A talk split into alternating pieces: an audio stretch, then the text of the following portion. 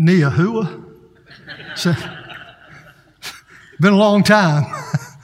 We're, uh, we're getting back this morning into our long postponed study of the book of Nehemiah. And I want to invite you, if you have your copy of God's Word with you this morning, to take it out or follow along on your message guide as we jump back into the story of a man, story of a message that was written over 2,500 years ago, but in many ways it could have been written just last week. The book of Nehemiah is the story of a community in chaos, a culture in crisis.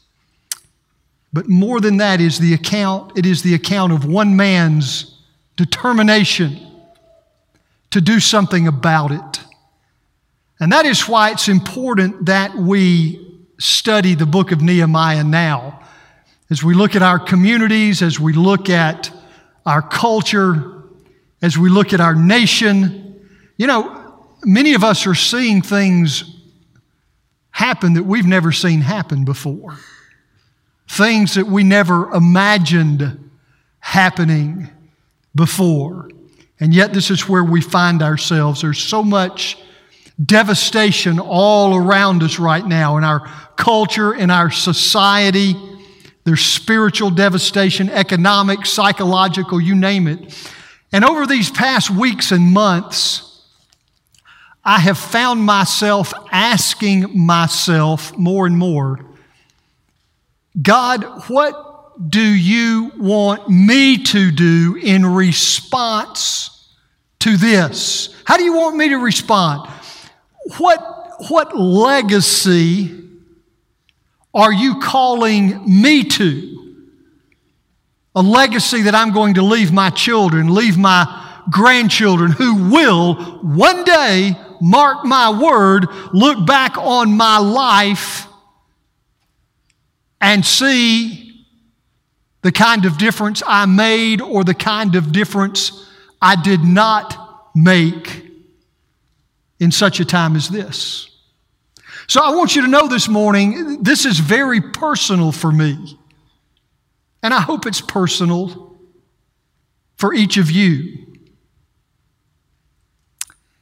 It's, it's, it really has been a long time since we have been in the book of Nehemiah, and for that reason, I almost feel like I need to go back and repreach every sermon I've preached in this series just to remind myself of where we've been, but obviously we're not going to do that this morning. However, I do want to remind you of three things that I would like to ask you to try to keep at the forefront of your thinking as we pick back up and move through this study. These things are very important. They will come into play every week as we look at the book of Nehemiah. So let me give you these three things once more, if you'll remember them as we return to this story. Number one, God's method for solving problems, whatever those problems may be. God's method for solving problems, for bringing about change, is never first a program, it is always a person. God is always looking for that person. He gives a person a burden, He gives a person a vision. He gives a person that fire in his or her bones which says, I cannot stand by and watch these things happen. God gives a person the guts to step out into the fray and try to be a difference maker. And that is part of the critical reason why we need to study this book at this time because God is still searching for Nehemiahs. He is looking he is looking for Nehemiahs today, right here, right now, among those of us seated here. Nehemiahs, people who will be difference makers for this time, for this day, for this generation.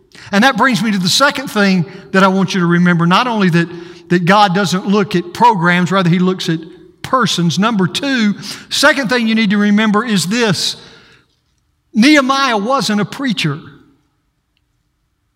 He wasn't a preacher, he wasn't a prophet. He wasn't an evangelist. He wasn't a missionary in the sense of that we think of those things today. He didn't attend seminary. His undergraduate degree wasn't in Christian studies. This was an ordinary guy working a secular job in a pagan kingdom surrounded by people who could not care less about God or the things of God. But Nehemiah made himself available to God. And because he made himself available to God, God was able to take Nehemiah, this one man, and in just 52 days, God was able to do something through Nehemiah that had not been accomplished in 141 years. In other words, in less than two months, God, through Nehemiah, was able to solve a 141 year old problem. And that brings me to the third thing I want you to remember here this morning. Whenever God can find someone like Nehemiah, someone who will take him seriously, someone who will take his word seriously, someone who will take his purposes seriously. When God can find someone who will take him seriously, it doesn't take long for things to change.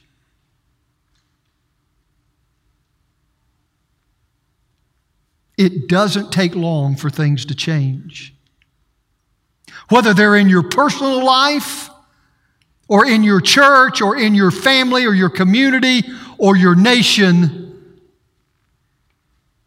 if you will take God seriously, He can do things you cannot even imagine. So, with these three things in mind, this morning we come to Nehemiah chapter 2 and our text for the day. And here's the question I'm asking What can I count on when I take God seriously? What can I count on when I take God seriously? You see, a lot of people take God they just don't take him very seriously. A lot of people take his word. They just don't take his word very seriously. A lot of people take the church. They just don't take the church very seriously. Everybody takes life to some degree, but how many of us really take life seriously the way God intends for us to take it? Now, we all know what happens when we don't take God seriously. We can see it in the culture all around us. But I want to ask this morning what happens when we do take God seriously as representatives of the Lord Jesus Christ here on this earth. When we take God seriously, His Word seriously, His purposes seriously, what can we count on? Well, we can count on some things, incredible things to happen that just simply won't happen. They won't happen. They will not happen if we don't take God seriously. So, what will happen? Let me, let me share a couple of things with you. We're going to spend a few weeks here in chapter 2 working through this, but let me share a couple of things with you today. Here's lesson number one.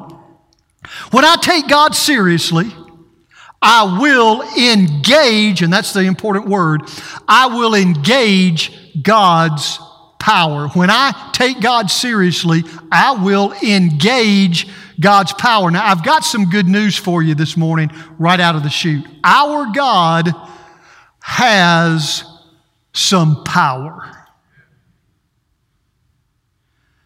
Our God has some awesome power. But that does not mean everybody benefits from it the way we should. If I could make an analogy, I would make it this way it's like getting in a car, pushing in the clutch, turning on the ignition, revving up the motor, but then going absolutely nowhere. Okay? Now, You've got some awesome power under that hood. You can hear it as you rev the motor. You might even can sense it, feel it as you rev the motor.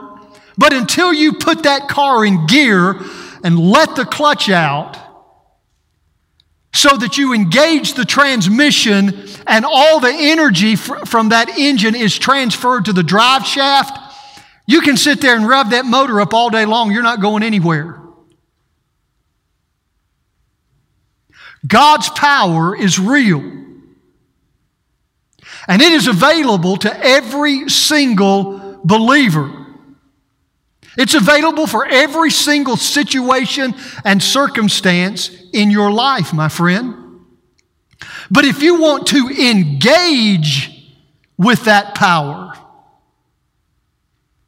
if you want to see it at work in your life and in your circumstances, you have to take God seriously.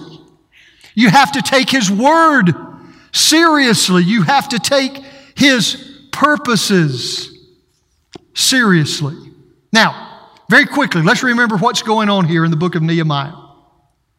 Nehemiah, this, this man, is a Jew, but he is not living in Israel. He is not living in Jerusalem. He is living in Persia along with many other Jewish people who had been taken captive uh, by the ba- armies of the Babylonian Empire when they came through and destroyed the city of Jerusalem back in 586 BC. Now, we talked about all this months ago. I don't have time to go back through all of that, but I did put a historical timeline back in your message guide so you can follow along and see what happened there because it really is important for you to know that. So the message guide will show you that chronology.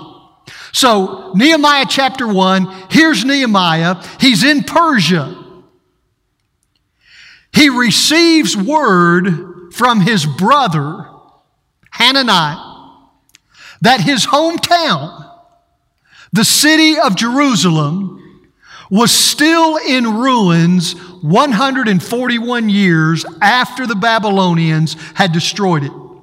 The Jewish people who were still living there were living there in absolutely awful conditions. And when Nehemiah received this word that the city was still devastated, the walls were broken down, the gates were burned with fire, the people were living in shame, it broke Nehemiah's heart. So he prays a prayer in chapter 1, and we spent a great deal of time looking at that prayer in Nehemiah chapter 1. Nehemiah was basically asking God, God, will you take me and use me to do something about the horrible situation that is in my hometown, Jerusalem. But in order to do something in Jerusalem, Nehemiah was going to have to leave Persia. And to leave Persia, he was going to have to get permission from the Persian king because that's who he worked for.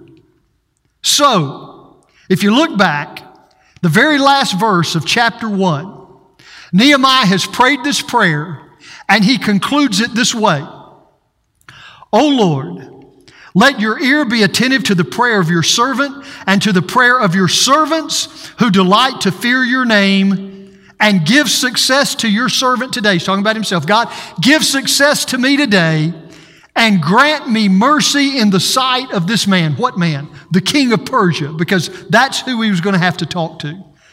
Nehemiah prays and he says, God, if, if this king is going to give me permission to go back and rebuild Jerusalem, I can't make that happen. God, you're going to have to make that happen. Your power is going to have to come into play here.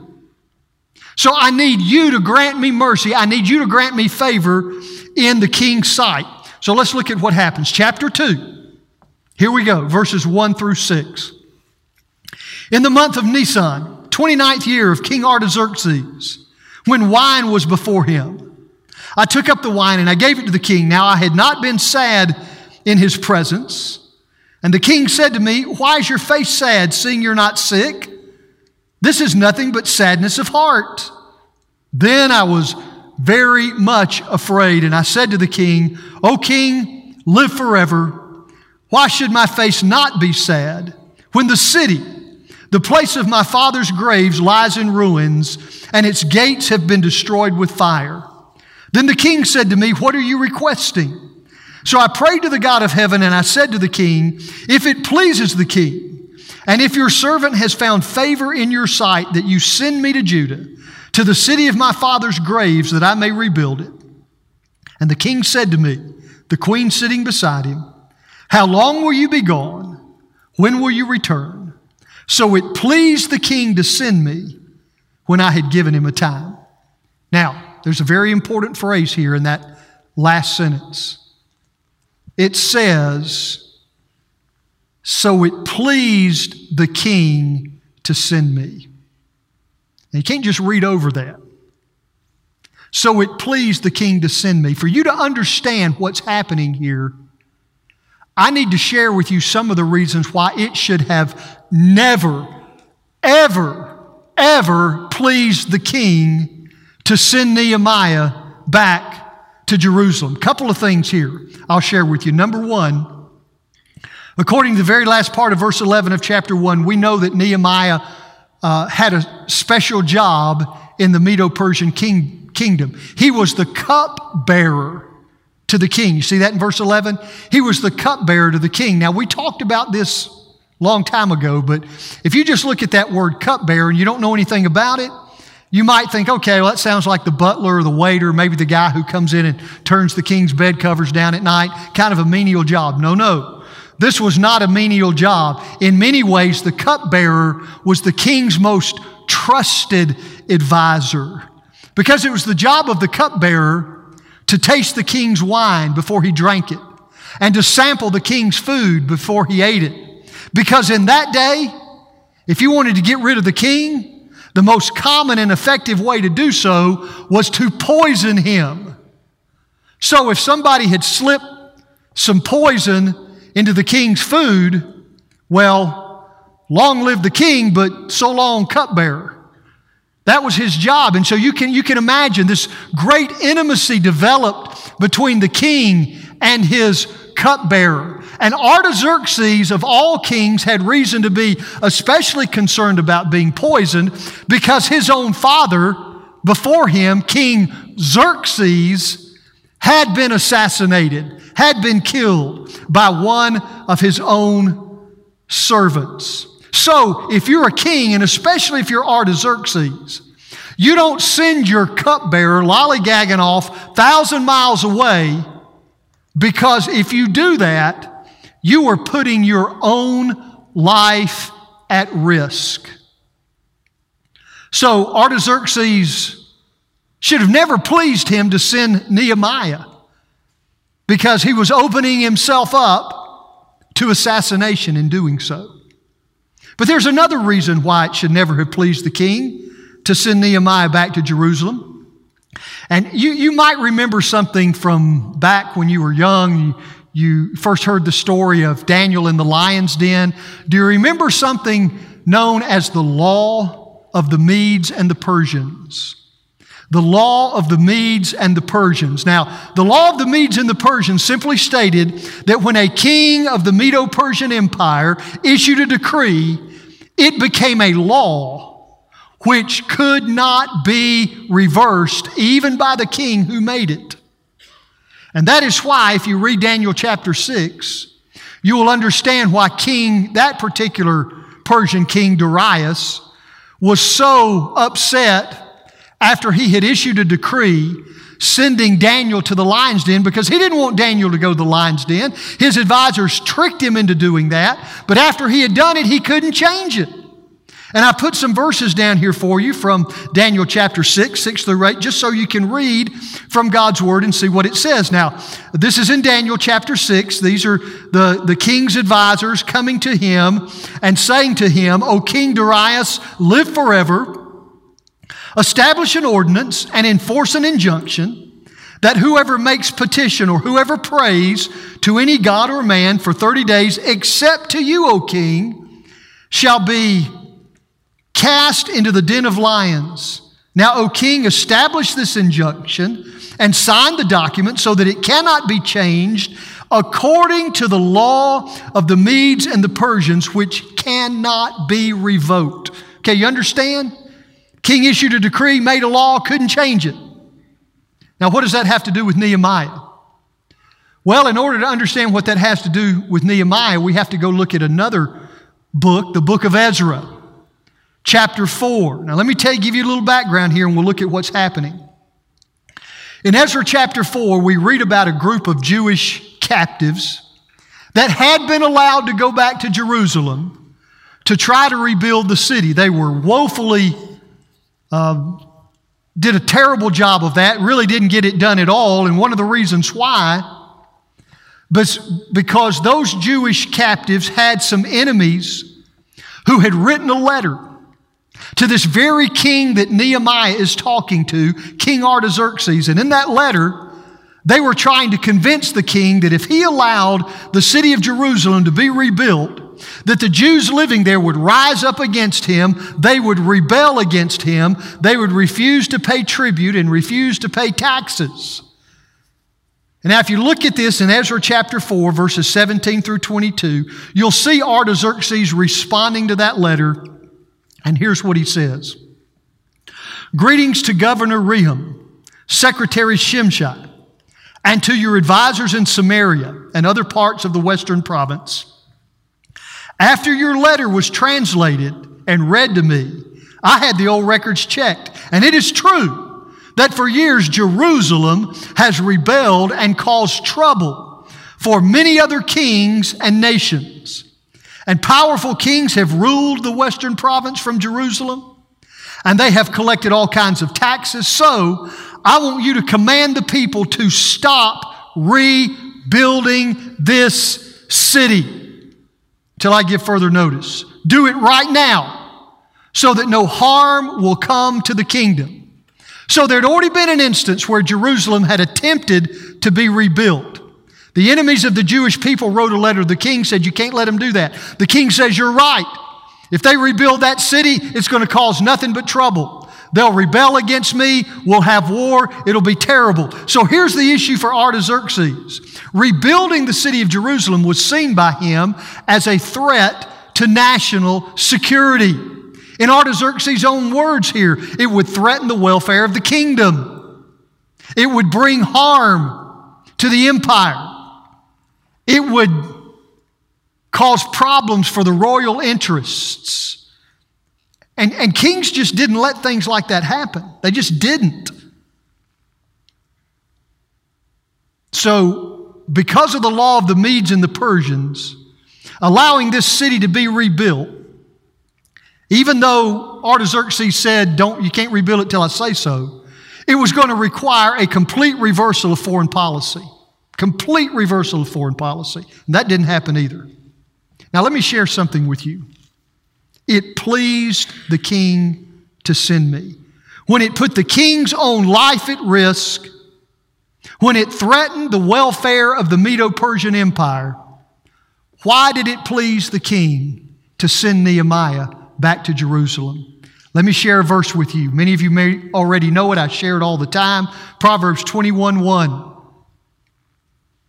The heart of the king is in the hands of the Lord. He directs it like a water course, however he pleases. Now, I love the Good News Translation. That's what I've got in your message guide.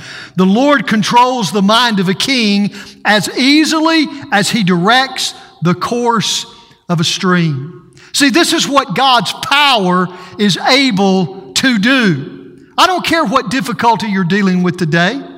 Doesn't matter what person or what problem or what circumstance or what seemingly insurmountable obstacle or barrier may be confronting you this morning.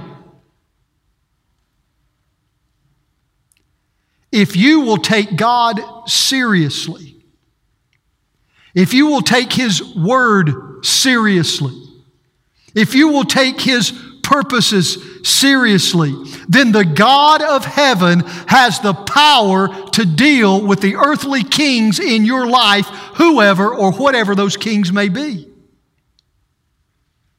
That's the kind of power He has. But in order for you to engage that power, you have to take God seriously. Here's a truth God only dispenses his power when it is used for his purposes. He, he doesn't care about giving you his power just so you can use it on yourself, build yourself up, solve all your problems. No, God has a greater purpose in mind than that. But when we have committed ourselves to Him seriously, His Word seriously, His purpose seriously, then God will unleash the power of heaven on your behalf. And you'll engage that power and you'll be able to see it at work in your life.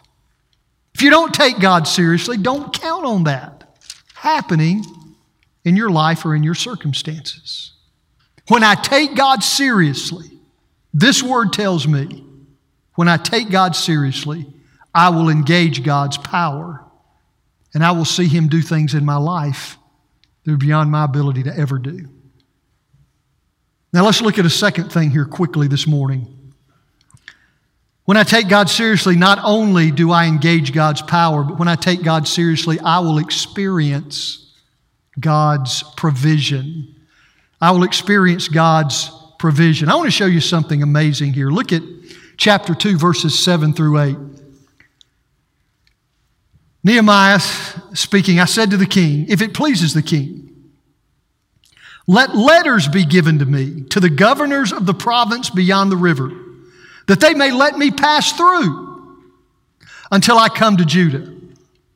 And let a letter be written to Asaph, the keeper of the king's forest, that he may give me timber to make beams for the gates of the fortress of the temple, and for the wall of the city, and for the house that I shall occupy.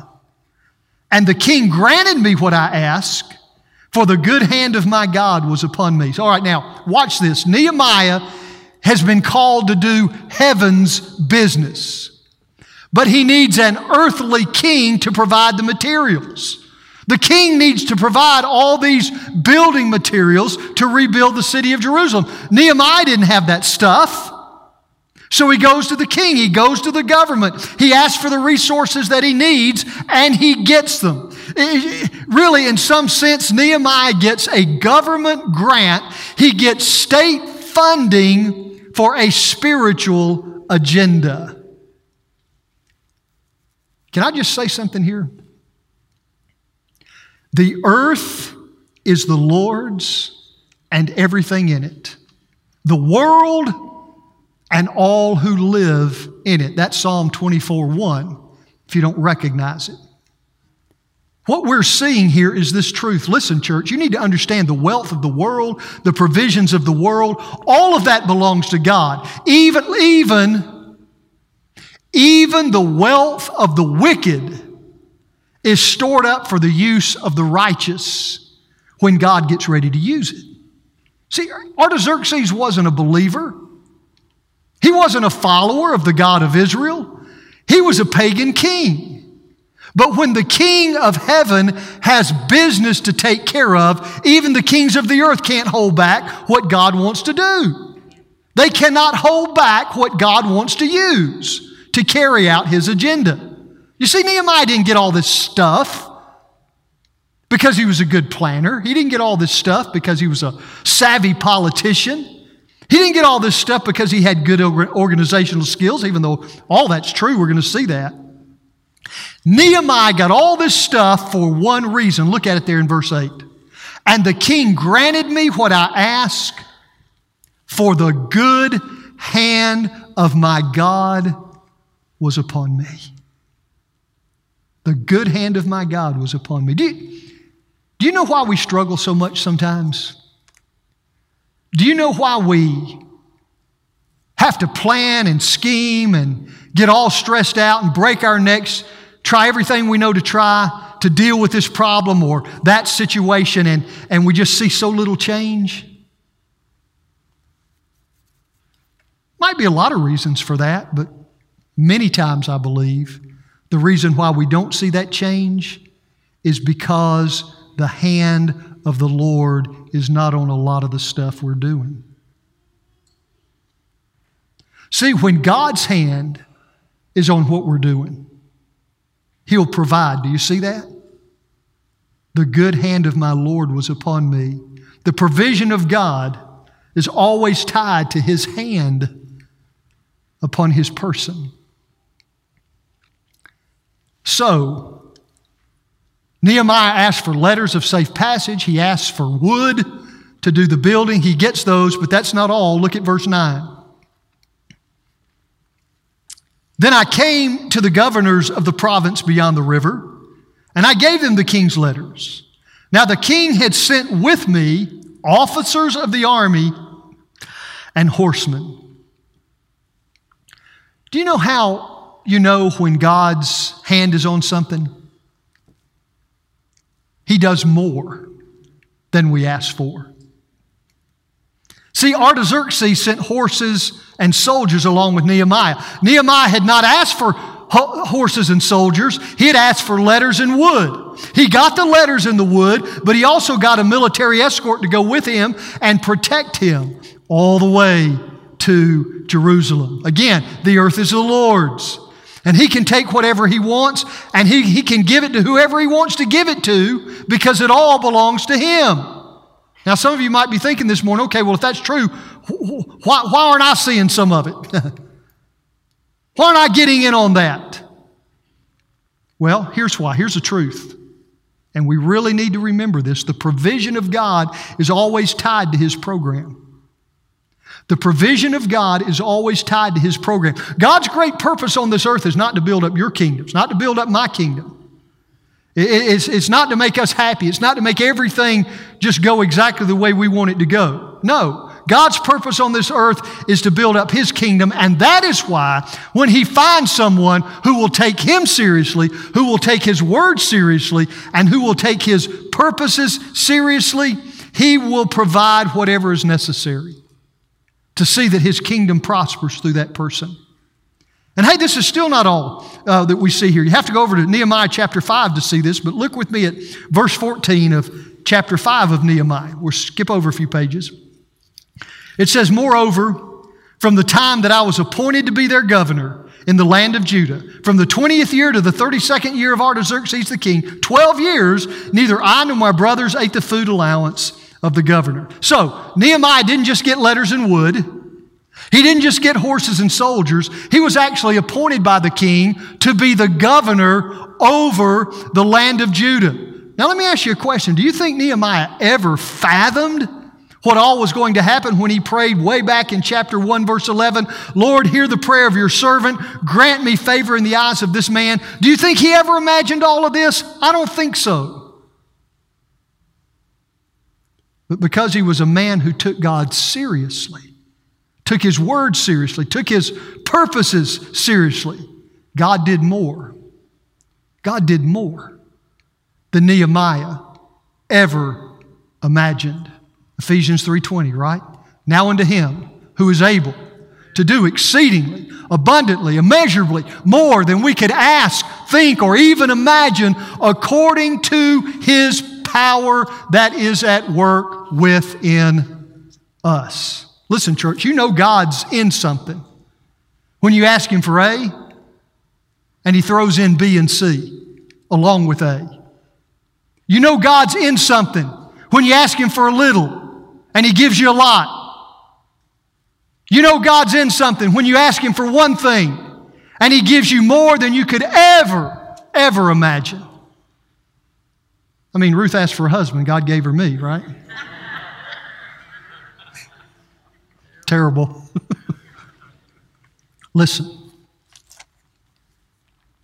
when you take God seriously, He outdoes the request when you do things His way. And the longer I live, the more convinced I become that the reason why many of us do not see God move in our lives and in our circumstances is because we just don't want to do things God's way. We want to do things our way. We don't want to follow God's plan, we want to follow our plan. So we don't see His hand at work in our lives, and we certainly don't see Him doing immeasurably more than we could ever ask or imagine.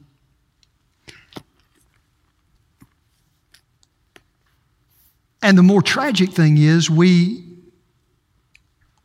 by, by not doing that, what we do is we continue to buy into Satan's lie that we'll be happier and we'll be more fulfilled And things will go better for us if we do it our way instead of His way. That we'll somehow be happier in disobedience than we will be in obedience. No, it never works that way. There are a lot of broken people, broken relationships, broken lives, broken dreams today because people didn't take God seriously. They didn't take His word seriously. They didn't take His purposes seriously.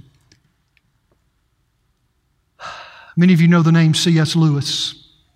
C.S. Lewis wrote a lot of things, said a lot of stuff, many of it quote worthy.